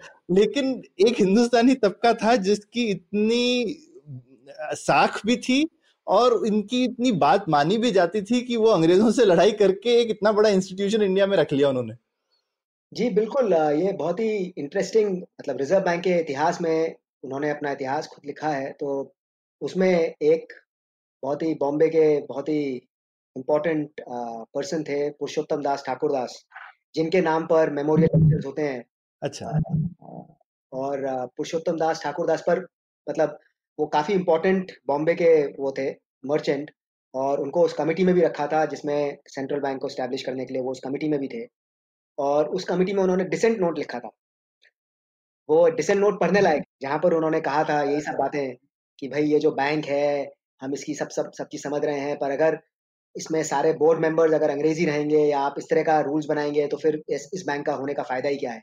तो, और बाद में ब्रेटन वुड में भी इंडिया की अपनी अलग रिप्रेजेंटेशन जाती है आज़ादी से पहले ही। तो ये सब हिंदुस्तान का जो इवन आज़ादी का इतिहास है वो भी मेरे ख्याल से ठीक से समझने की ज़रूरत है। नहीं बिल्कुल एक्चुअली अगर आप मैं वही कह रहा हूँ कि जनरली इतिहास पॉलिटिकल और उसमें ही रह जाता है। और अगर। आप इसको इकोनॉमिक्स के लेंस में पढ़ें और इकोनॉमिक्स के लेंस में भी अगर हम जाते हैं तो वही प्लानिंग और उन्हीं सब चीज़ों में उलझा रह जाता है। पर अगर आप ये जो पैसे का जो कहानी है बैंकिंग की कहानी, ये कुछ और ही, कुछ और ही कहानी दर्शाती है। और बहुत ही पेचीदा और इंटरेस्टिंग इसके कई पहलू हैं, कई इसके उदाहरण हैं, जो कि हमें ये सोचने में मजबूर रख, करते हैं। जैसे आपने कहा कि भाई, पैसे की जो वो थी, जो समझ थी या वो इंडिपेंडेंस जो थी, वो, उसकी लड़ाई हम पहले से ही कर रहे थे। और पहले ही जीत रहे थे, शायद एक तरह से कह सकते हैं कि पैसे की शायद जीती, इसीलिए बाद में पॉलिटिकल जीती। हाँ हाँ तो ये तो इन सब चीज़ों को मतलब गांधी जी का मतलब पॉलिटिशियन से पहले उनको, उनके लिए ये भी एक बहुत बड़ा मुद्दा था कि पैसे कैसे इकट्ठे होंगे हमारे कैंपेन को रन करने के लिए, कोई भी पॉलिटिकल कैंपेन है तो बड़े बड़े मर्चेंट्स इनके साथ जुड़ते थे और ये सारे के फिर ये इन्फ्लुएंस करते थे। मतलब जैसे आपने यूनियन बैंक का नाम लिया यूनियन बैंक को महात्मा गांधी जी ने ही, महात्मा गांधी जी के इन्फ्लुएंस में सेटअप हुआ था। स्वदेशी मूवमेंट के 1905 में था बट 1919 के बाद जब गांधी जी इंडिया में आते हैं तो कई सारे लोग गांधीयन हो जाते हैं और दे वो कुछ देश के लिए कुछ करना चाहते हैं और कई सारे लोगों ने अपने बैंक शुरू किए थे। तो वो जब आप इंडिविजुअल बैंक की कहानियाँ पढ़ते हैं तो आप कहता आप ये देखते हैं कि गांधी जी का इन्फ्लुएंस सिर्फ़ इन्हीं सब चीज़ों में नहीं था, उनका इन्फ्लुएंस बैंकिंग उसमें भी था, क्योंकि उनका एक मुद्दा भी था कि हम उन लोगों को इन्फ्लुएंस करें जो बैंक खोलें ताकि कॉमर्स और ये सब चीज़ चलें जिससे हमको हमारे पास पैसा आए। बिल्कुल। वाह ये बहुत दिलचस्प बात कही आपने अमोल क्योंकि जनरली हम लोग जब गांधी और इकोनॉमिक्स के बारे में सोचते हैं तो विलेज कोऑपरेटिव वगैरह ऐसे ही सोचते हैं लेकिन ये बैंक ज़रूरी है ये कनेक्शन नहीं कर पाते। ठीक है अब एक और दूसरी बात थी अमोल जो मुझे जानना था कि साउथ कैनरा जो डिस्ट्रिक्ट है इसका बहुत बड़ा रोल रहा है। आपने कहा इतने सारे बैंक वहाँ पर शुरू हुए। तो वहाँ पर क्यों शुरू हुए इतने सारे बैंक क्या स्पेशल था वहाँ पर? कुछ बताइए उस बारे में। साउथ कैनरा एक मेरे ख्याल से एक ऐसा एग्ज़ाम्पल है और मेरी पीएचडी पूरी उसी रीजन पर है। हम्म। मैंने मतलब बहुत सारी बैंकिंग हिस्ट्रीज पढ़ी हैं पर ये एक ऐसी रीजन है जिसकी बैंकिंग हिस्ट्री बिल्कुल अलग है। हम्म। और यहाँ पर अब जनरली आप बात करें कि बैंक कहाँ पर अभी तक मैंने बॉम्बे मद्रास कलकत्ता का नाम लिया है। हाँ. जो कि बहुत कॉमन है। इसी तरह से अगर आप विदेशों में देखें मतलब आप दूसरे कंट्रीज़ में देखें तो आपका लंदन न्यूयॉर्क टोक्यो पेरिस और क्योंकि ये सब कमर्शियल सेंटर्स हैं पॉलिटिकल सेंटर्स हैं तो बहुत वाजिब है कि यहाँ पर सरकार इंपॉर्टेंट होती है यहाँ पर कॉमर्स इंपॉर्टेंट होता है और जिसकी वजह से एक नेचुरल वो है कि भाई यहाँ पर बैंक्स होंगे। पर साउथ कैनेडा बिल्कुल भी ना तो कोई पॉलिटिकल कैपिटल थी कभी। ना कभी कमर्शियल कैपिटल थी। पर ये इंडिया के इतिहास में इनका जो बैंकिंग कंट्रीब्यूशन है, वो बहुत ही ज़बरदस्त है क्योंकि भारतवर्ष के 1969 में या 1980 जब दो नेशनलाइजेशन हुए इंडिया के जो टॉप 20 बैंक्स में से चार बैंक्स साउथ कैनेडा के थे। Syndicate Canara corporation and Vijaya और अगर आप साउथ कैनेडा की कंपैरिजन मतलब अगर आप देखें टॉप ट्वेंटी बैंक्स वो कहाँ कहाँ से आते थे? वही सब नाम है बॉम्बे के नाम है कलकत्ता का नाम है मद्रास का नाम है पुणे का नाम है।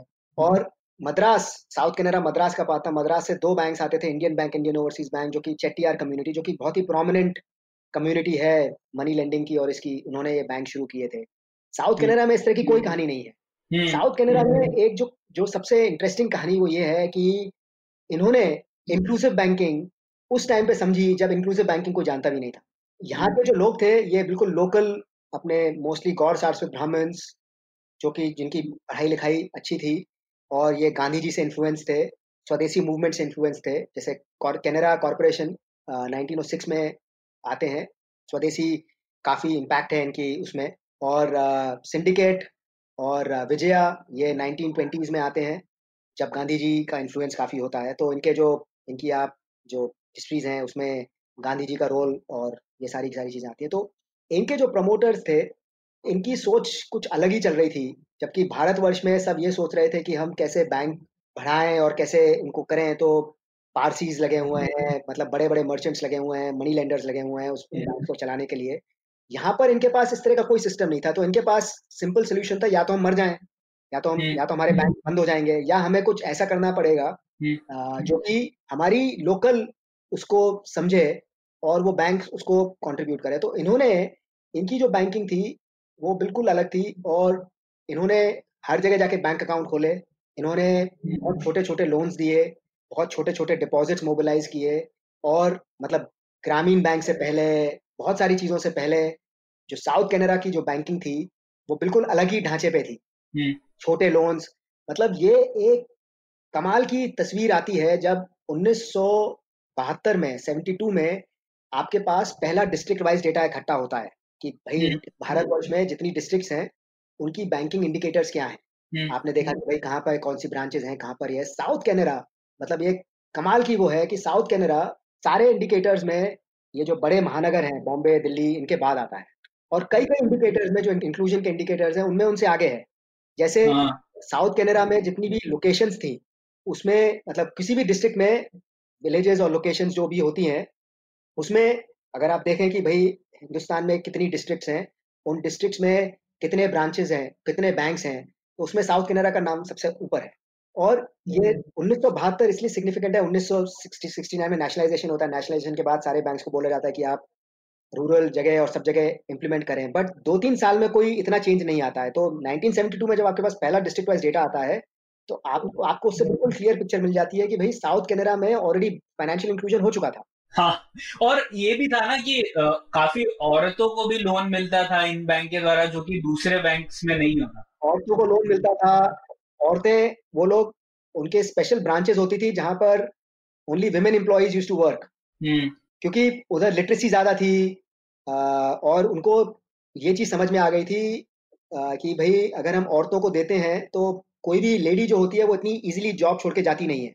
उसके लिए लोकेशन और ये सब चीज़ें तो वो मैरिड कपल्स और wife I mean just single lady इस तरह के तो ये सारी की सारी स्ट्रैटेजीज इन्होंने इस तरह से डिवाइस की थी अपने बैंक्स में लोकल कंडीशन को देखते हुए कि एज अ रिज़ल्ट इनकी जो बैंकिंग थी बिल्कुल अलग थी। बाकी सब जगह बड़े लोन्स बड़े अकाउंट्स बड़े डिपॉजिट्स उस तरह की कहानी थी। यहाँ पर हर चीज़ छोटी और वो थी। So they believe in volumes and they मतलब साउथ कैनेडा 1980s में टाइम्स ऑफ़ इंडिया का एक आर्टिकल था जिसमें ये था कि साउथ कैनेडा में जो बैंक्स हैं they have run out of retail banking opportunities क्योंकि वहाँ पर ऑलरेडी सब सबके पास बैंक अकाउंट है। और हम अभी मतलब ये बात करते हैं कि 2016 में 2015 में 14 में सॉरी नरेंद्र मोदी जब प्रधानमंत्री बन के आते हैं तो उनको जनधन योजना शुरू करते हैं सबके लिए बैंक अकाउंट खोलते हैं इंडिया में इतने बैंक अकाउंट्स नहीं खुले हैं। और मतलब ये कमाल की बात है कि यहाँ पर प्राइवेट एंटरप्राइज ने इतने सारे अकाउंट्स खोले। एंड मैंने से कि ये सबसे बड़े बैंक थे सबसे प्रॉफिटेबल बैंक थे तो इन्होंने ये दिखाया कि फाइनेंशियल इंक्लूजन प्रॉफिटेबली भी हो सकता है और उससे हम बड़े बैंक भी बन सकते हैं क्योंकि इनके पास कोई भी बड़े अकाउंट कोई भी बड़े बिज़नेस इस तरह की चीज़ नहीं थी। इनका सारा का सारा बिज़नेस जो था वो ब्रोकन अप था। और ये बहुत होशियार थे।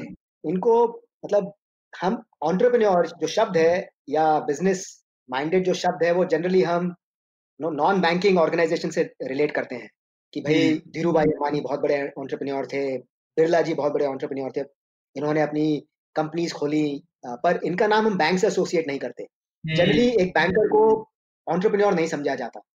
पर इस तरह की रिसर्च हुई है जो कि मुझे एग्जैक्टली exactly स्कॉलर्स का नाम नहीं आता जो कहते हैं कि banker can also play a role of an entrepreneur is nothing और she is nothing but basically an entrepreneur who specially in जो कि थोड़ी सी अनडेवलप सोसाइटीज होती है अनडेवलप कम्युनिटीज होती है, उसमें बैंकर का बहुत बड़ा रोल होता है। अगर वो उस रोल को ढंग से प्लान करे और ढंग से एग्जीक्यूट करे।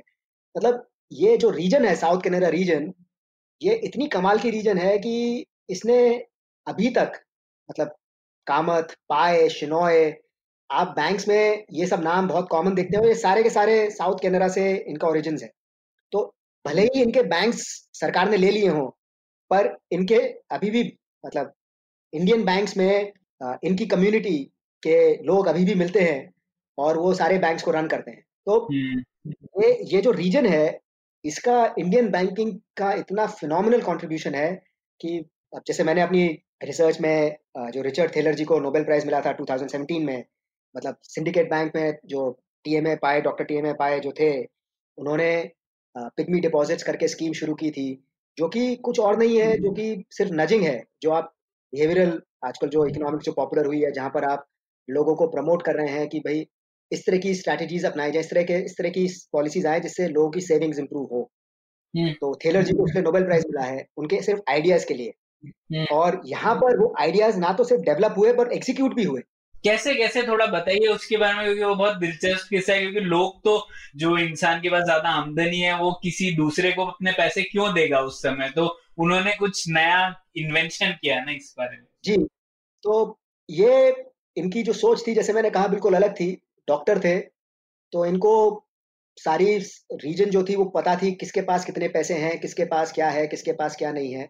और इस चीज़ से इनको बड़ी परेशानी होती थी कि भाई लोगों के पास मेडिकल इमरजेंसी के लिए भी सेविंग्स नहीं है हम्म। और बहुत छोटी छोटी चीज़ों के लिए तो वो उन, उन्होंने डिसाइड किया कि भाई मेरे बड़े भाई ने ये बैंक शुरू किया सिंडिकेट बैंक मैं इसके थ्रू कुछ इस तरह की स्कीम्स बनाता हूँ जिससे लोग सेव करना शुरू करें तो बड़े 1920s की 1928 भारतवर्ष बॉम्बे दिल्ली छोड़ के साउथ कनाडा जैसी रूरल जगह में आपको और ये मैंगलोर भी नहीं है ये उडुपी से पास में जगह करकला और आ, मतलब यहाँ की बातें हो रही हैं।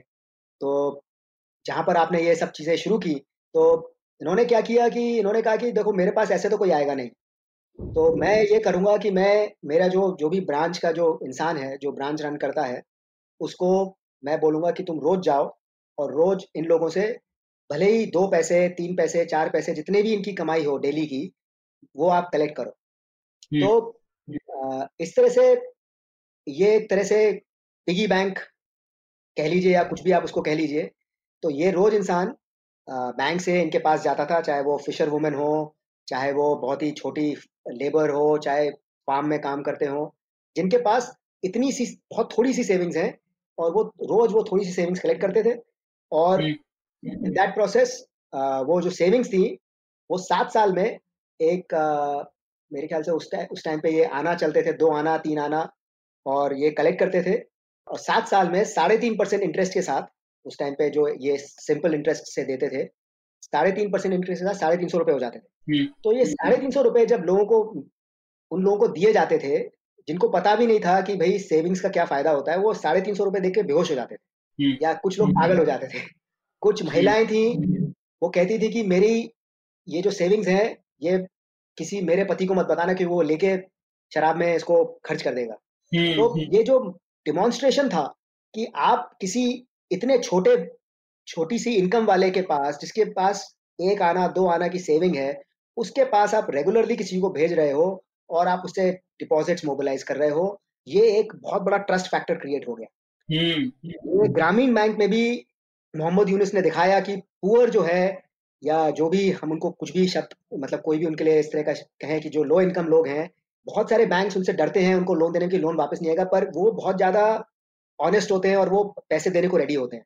ये चीज़ सिंडिकेट बैंक में डेमोन्स्ट्रेट की थी जहाँ पर आपका इतना बड़ा ट्रस्ट हो गया कि जब भी बैंक के बैंक के ऊपर प्रॉब्लम आई जैसे मैंने कहा कि 1916 1913 से 1965 तक हिंदुस्तान में 2000 बैंक फेल हुए। उन 2000 बैंक में से 50 परसेंट बैंक जो थे वो साउथ के थे। हम्म। और साउथ में ये वेस्टर्न कोस्ट काफ़ी वॉलेटाइल था बैंकिंग के लिए केरला और इस इन सब की वजह से। तो यहाँ पर बैंक रन काफ़ी कॉमन थे। पर जब भी इस तरह का बैंक रन का कोई भी सिचुएशन होता था सिंडिकेट बैंक पे कोई आँच नहीं आती थी। क्योंकि सिंडिकेट बैंक में जो डिपॉजिटर्स थे या वो थे उनको पूरा ट्रस्ट था अपने बैंक पे। क्योंकि उस बैंक ने उनकी तब मदद की थी जब उनके कोई दूर दूर तक उनको कोई मदद करने वाला नहीं था। और ये सिंडिकेट बैंक के लिए एक बहुत ही इंटरेस्टिंग बिज़नेस प्रपोजिशन भी था क्योंकि सिंडिकेट बैंक के सारे डिपॉजिट साढ़े तीन परसेंट पे लेता था। और अगर आप कोई भी रूरल लेंडिंग अगर रूरल डिपॉजिट्स अगर आप कलेक्ट करते हैं आप रूरल ब्रांचेस करते हैं तो आपको कम से कम दस से बारह परसेंट तेरह परसेंट इंटरेस्ट देना पड़ता है। और तो चूँकि आपकी इंटरेस्ट रेट्स यहाँ पे कम थी डिपॉजिट्स पे कम थी आपकी इंटरेस्ट रेट्स लोन्स पे भी कम थी। और वो लोन्स की भी इनकी पूरी अपनी अलग पॉलिसी थी ये कोलैटरल और इन सब चीज़ों पर विश्वास नहीं करते थे पूरी तरह से सोशल बैंकिंग थी। ये इस तरह के ब्रांच मैनेजर्स को रखते थे जिसका विलेज में क्या नेटवर्क है वो रादर दैन वो कितना क्वालिफाइड है। तो बहुत सारी मतलब चेंजेस उन्होंने अपनी बैंकिंग सिस्टम्स में लेके आए वजह से ये ये चीज़ें वायबल हो पाई। वाह क्या बढ़िया कहानी बताई आपने और सबसे इसमें इम्पोर्टेंट बात यह है कि अभी हम लोग जो है प्रायोरिटी सेक्टर लेंडिंग वगैरह करते हैं जिससे कि हम लोग और इंक्लूसिव बनाए ये सब प्राइवेट सेक्टर के द्वारा ही हो रहा था अपने आप ऑर्गेनिकली तो ये बहुत अच्छी कहानी हुई सौरभ आपके पास एक सवाल था। हाँ मैं, मेरे को लगता है मतलब हिस्ट्री का बेसिकली बैंकिंग का हिस्ट्री तो कहने को कल तक की भी हिस्ट्री है, लेकिन कहेंगे अगर बैंकिंग का इतिहास कर रहे हैं तो शायद, मैं बोलूँगा शायद इंडिया की बैंकिंग हिस्ट्री शायद नेशनलाइजेशन पे खत्म होती है तो उसके बारे में कुछ बताइए अमोल, वहाँ पे पुलियाबाजी खत्म करेंगे। तो 1969 एक बहुत बड़ा पॉइंट है आई मीन मेरे ख्याल से अगर हमने, मैंने जितने भी, चाहे वो 1905 हो, चाहे ये सब हो 1969 उन सबसे बड़ा है, क्योंकि ओवरनाइट मतलब रातों रात इंडिया के इंडिया का बैंकिंग नक्शा बदल गया। रिज़र्व बैंक की जो हिस्ट्री है उसमें कहते हैं कि उन्नीस से भी बड़ा मूवमेंट 1969 था। तो इसमें जो डिसीजंस लिए गए उसका इम्पैक्ट अभी भी है और वो बहुत सारा इम्पैक्ट नेगेटिव है। तो 1969 में इंदिरा गांधी जी ने रातों रात भारत के 14 सबसे बड़े बैंक को नेशनलाइज कर दिया। नेशनलाइज का मतलब ये सरकार के हो गए और प्राइवेट इनसे जो प्राइवेट ओनर्स थे, उनको अपना 100 परसेंट स्टेक सरकार को देना पड़ा। अच्छा नेशनलाइजेशन के कई कारण हैं। एक तो राजनीतिक कारण है, सबसे, वो सबसे ज़्यादा ज़रूरी है, क्योंकि राजनीतिक और अर्थशास्त्रिक कारणों में अगर आप देखें तो दोनों तरफ़ कारण है, पर राजनीतिक कारण उसका वेट कुछ ज़्यादा ही है। और अब जैसे नेहरू जी 1964 में चले गए थे 1966 में लाल बहादुर शास्त्री जी का निधन हो गया, उसके बाद इंदिरा गांधी जी आई। इंदिरा गांधी जी का उस टाइम पर जो इम्प्रेशन था वो ये था कि उनको कोई गूँगी गुड़िया कहता था कोई मतलब वो एक एक तरह से डमी कैंडिडेट थी प्राइम मिनिस्टरशिप के लिए। कोई भी ये नहीं सोचता था कि वो इतनी इंपॉर्टेंट रोल प्ले करेंगी। और साइमल्टेनियसली uh, uh, हमारा पाकिस्तान के साथ वॉर हुए थे uh, और uh, 1967 में इलेक्शंस uh, में कांग्रेस की बहुत बड़ी हार हुई थी। तो पूरी तरह से पॉलिटिकल जो नैरेटिव था वो डगमगाया हुआ था। ये क्लियर नहीं था प्रधानमंत्री कौन है और कौन, और ये इंदिरा गांधी जी को डोमिनेट करती थी उस टाइम पे, जो सिंडिकेट बॉडी थी, जिन्होंने इनको जो कांग्रेस की अपॉइंटमेंट करती थी, उन तो ये इंदिरा गांधी जी के लिए एक तरीका था दिखाने के लिए कि भाई, हिंदुस्तान में या भारतवर्ष में कोई है, प्रधानमंत्री है तो वो मैं हूँ। ये एक, उनके लिए एक तरीका था सबको क्लियर सिग्नल देने के लिए कि जो नेशनलाइजेशन जैसा इतना बड़ा डिसीज़न मैंने लिया है और मैं इस देश की प्रधानमंत्री इसलिए मैंने लिया है तो और उससे पहले जैसे मोरारजी देसाई, जो चाहते नहीं थे नेशनलाइजेशन हो मोरारजी देसाई फाइनेंस मिनिस्टर भी थे डेप्यूटी प्राइम मिनिस्टर भी थे और उनको फाइनेंस मिनिस्टर से इंदिरा गांधी जी ने थोड़े दिन पहले हटाया था। मतलब इस तरह से प्रेशराइज किया था, हटाया नहीं था प्रेशराइज किया था कि उन्होंने अपनी, उन्होंने रिजाइन कर दिया था। इंदिरा गांधी जी ने डिसीज़न लिया कि भाई, ये मेरे को अपनी पॉलिटिकल इम्पोर्टेंस दिखानी है। अर्थशास्त्री कारण ये थे कि हिंदुस्तान में या भारतवर्ष में जो इंक्लूजन जो था बैंकिंग इंक्लूजन जो था, वो बहुत ही स्लो स्पीड पे चल रहा था। आपने फाइव ईयर प्लान इम्प्लीमेंट किए थे, ये सब किया था। आप चाहते थे कि भारत की एग्रीकल्चर और रूरल व्यवस्था सुधरे, पर वहाँ पर अभी भी बैंक्स जो थे, वो रिलेक्टेंट थे कि भाई हम जाके वहाँ जाके ब्रांचेस खोलें, वहाँ जाके लोन्स लोन्स दें और ये करें, वो करें। तो इसकी वजह से, जैसे आपने कहा प्रायोरिटी सेक्टर लेंडिंग 1960 162 में शुरू की गई थी, बहुत ही छोटे मुद्दे पर। पर आपके पास कोई तरीका नहीं था कि आप बैंक्स को कह पाए कि भाई, आप यहाँ जाएँ जब तक आप उनको ओन ना करें, क्योंकि एक प्राइवेट बैंकर है, वो अपने हिसाब से डिसीज़न लेता है। तो रिज़र्व बैंक ने इस तरह की पॉलिसीज़ प्रायोरिटी सेक्टर और ये सब चीज़ें लेके आए थे, पर फिर भी कुछ ज़्यादा बैंक्स इंटरेस्टेड नहीं थे कि भाई हम जाएँ और रूरल एरियाज़ में बैंकिंग करें। तो ये सारी की सारी चीज़ें मतलब कई सारे राजनीतिक कारण और इस तरह के अर्थव्यवस्थायिक कारणों की वजह से। और एक और बड़ा मुद्दा था कि जो नेशनलाइजेशन था, वो कई सारी इंडस्ट्रीज़ में हो चुका था, चाहे एयरलाइन हो, चाहे इंश्योरेंस हो, और आपका एक इंपीरियल बैंक जो कि 1955 में नेशनलाइज होकर स्टेट बैंक ऑफ़ इंडिया बन गया था तो ये कई सारी चीज़ें नेशनलाइज हो गई थी और कांग्रेस के 47 या 48 वाले रेजोल्यूशन में बैंक को नेशनलाइज करने की बात हमेशा रही है। और इंडिया ने सोशलिज्म अपनाया था अगर आपके पास सारी इंडस्ट्रीज़ आपके कंट्रोल में हैं और बैंकिंग आपके कंट्रोल में नहीं है तो वो सब प्रॉब्लम्स हैं। और तो ये दो चीज़ थी मतलब और एक और कनेक्टेड फैक्टर ये था कि जो इंडस्ट्रियलिस्ट थे, उनके ऊपर ये क्रिटिसिज्म था कि वो बैंक्स को अपने हिसाब से चलाते थे। तो ये तीन कारण कि भाई एक तो इंडस्ट्रीज़ का कारण हो गया, एक ये अर्थव्यवस्था एक कारण हो गया, जिसमें आप रूरल बैंकिंग को और एग्रीकल्चरल लेंडिंग को प्रमोट करना चाहते थे। और तीसरा जो सबसे इम्पोर्टेंट कारण है, वो राजनीतिक कारण है। जिसकी वजह से इंदिरा गांधी ने इन बैंक्स को नेशनलाइज किया। हम्म, तो इसके बाद बेसिकली उसके बाद कहानी फिर अब एक तरह से आरबीआई और भारत सरकार की हो गई क्योंकि भारतीय बैंक की अपनी आइडेंटिटी तो खत्म हो गई। हाँ बिल्कुल आ, मतलब भारत की ये जो इसके बाद की जो कहानी है ये रिज़र्व बैंक की भी नहीं रही बैंक की भी नहीं रही टोटली सरकार की कहानी हो गई। हम्म, हम्म, हम्म। और ये 69 एक बहुत ही इम्पोर्टेंट पॉइंट है जहाँ पर इंदिरा गांधी जी जो चाहती थी वही हुआ क्योंकि 69 के बाद इंदिरा गांधी जी का ग्राफ एकदम ऊपर जाता है और बिल्कुल। 69 फिर 71 के बाद तो एकदम ही चाँद सितारे। जी तो ये सारे के सारे उन्होंने मेजर्स कैलकुलेटिव मेजर्स थे जहाँ पर आपने सडनली ऑपोजिशन को और ये जैसे नोटबंदी हुई थी वैसे ही नेशनलाइजेशन में आपने इसको ऑर्डिनेंस के थ्रू पास किया था प्रेसिडेंट के थ्रू पास कराया था नेशनलाइजेशन मैं बोलने वाला था कि वो जिस तरह से आपने इसको डिस्क्राइब किया ये डिमोनेटाइजेशन जैसा इवेंट लगता है उस जमाने का। जी जी। तो बहुत डिफरेंस नहीं है क्योंकि डिमोनेटाइजेशन से पहले भी मोदी जी बिहार हारे थे। हाँ। और आ, काफ़ी सारी अटकलें थी कि भाई इतने स्ट्रांग नहीं है ये नहीं है वो नहीं है। और ये एक ऐसा मोमेंट आया कि सबको पता चल गया कि भैया हिंदुस्तान का भारतवर्ष के प्रधानमंत्री कौन है। बिल्कुल। उसी टाइम पे इंदिरा गांधी जी का भी मतलब उन्होंने पूरी ऑपोजिशन को सबको एकदम एकदम शांत कर दिया। हालाँकि हम्म। वाजपेयी जी उस टाइम पे उन्होंने अपोज किया था कि भाई जब पार्लियामेंट चार दिन बाद होने वाला है तो आपने ये अनाउंसमेंट अभी क्यों किया? तो वो सब चीज़ें इसलिए की गई थी क्योंकि आपको पार्लियामेंट में ये अप्रूव ही नहीं कराना था।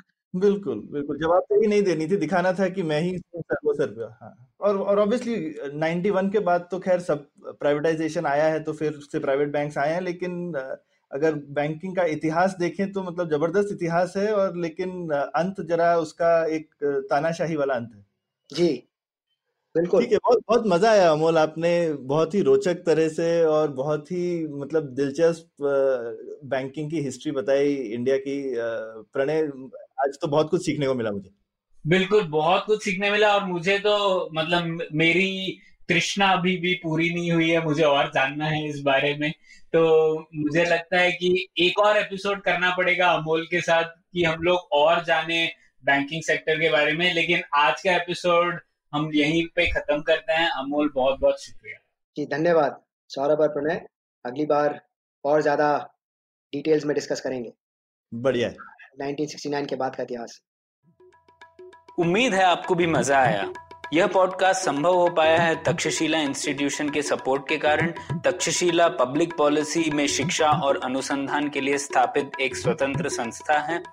आप दुनिया के किसी भी कोने में हो, आपकी उम्र कुछ भी हो, अगर आप पब्लिक पॉलिसी विदेश नीति या टेक्नोलॉजी गवर्नेंस में रुचि रखते हैं तो तक्षशिला की website Takshashila dot org dot in पर उनके कोर्सेज को ज़रूर चेक कीजिए। और अगर आप पुलियाबाजी में शामिल होना चाहते हैं तो हमसे कनेक्ट कीजिए Puliyabaazi at Gmail dot com पर या फिर एट पुलियाबाजी ट्विटर पर। शुक्रिया।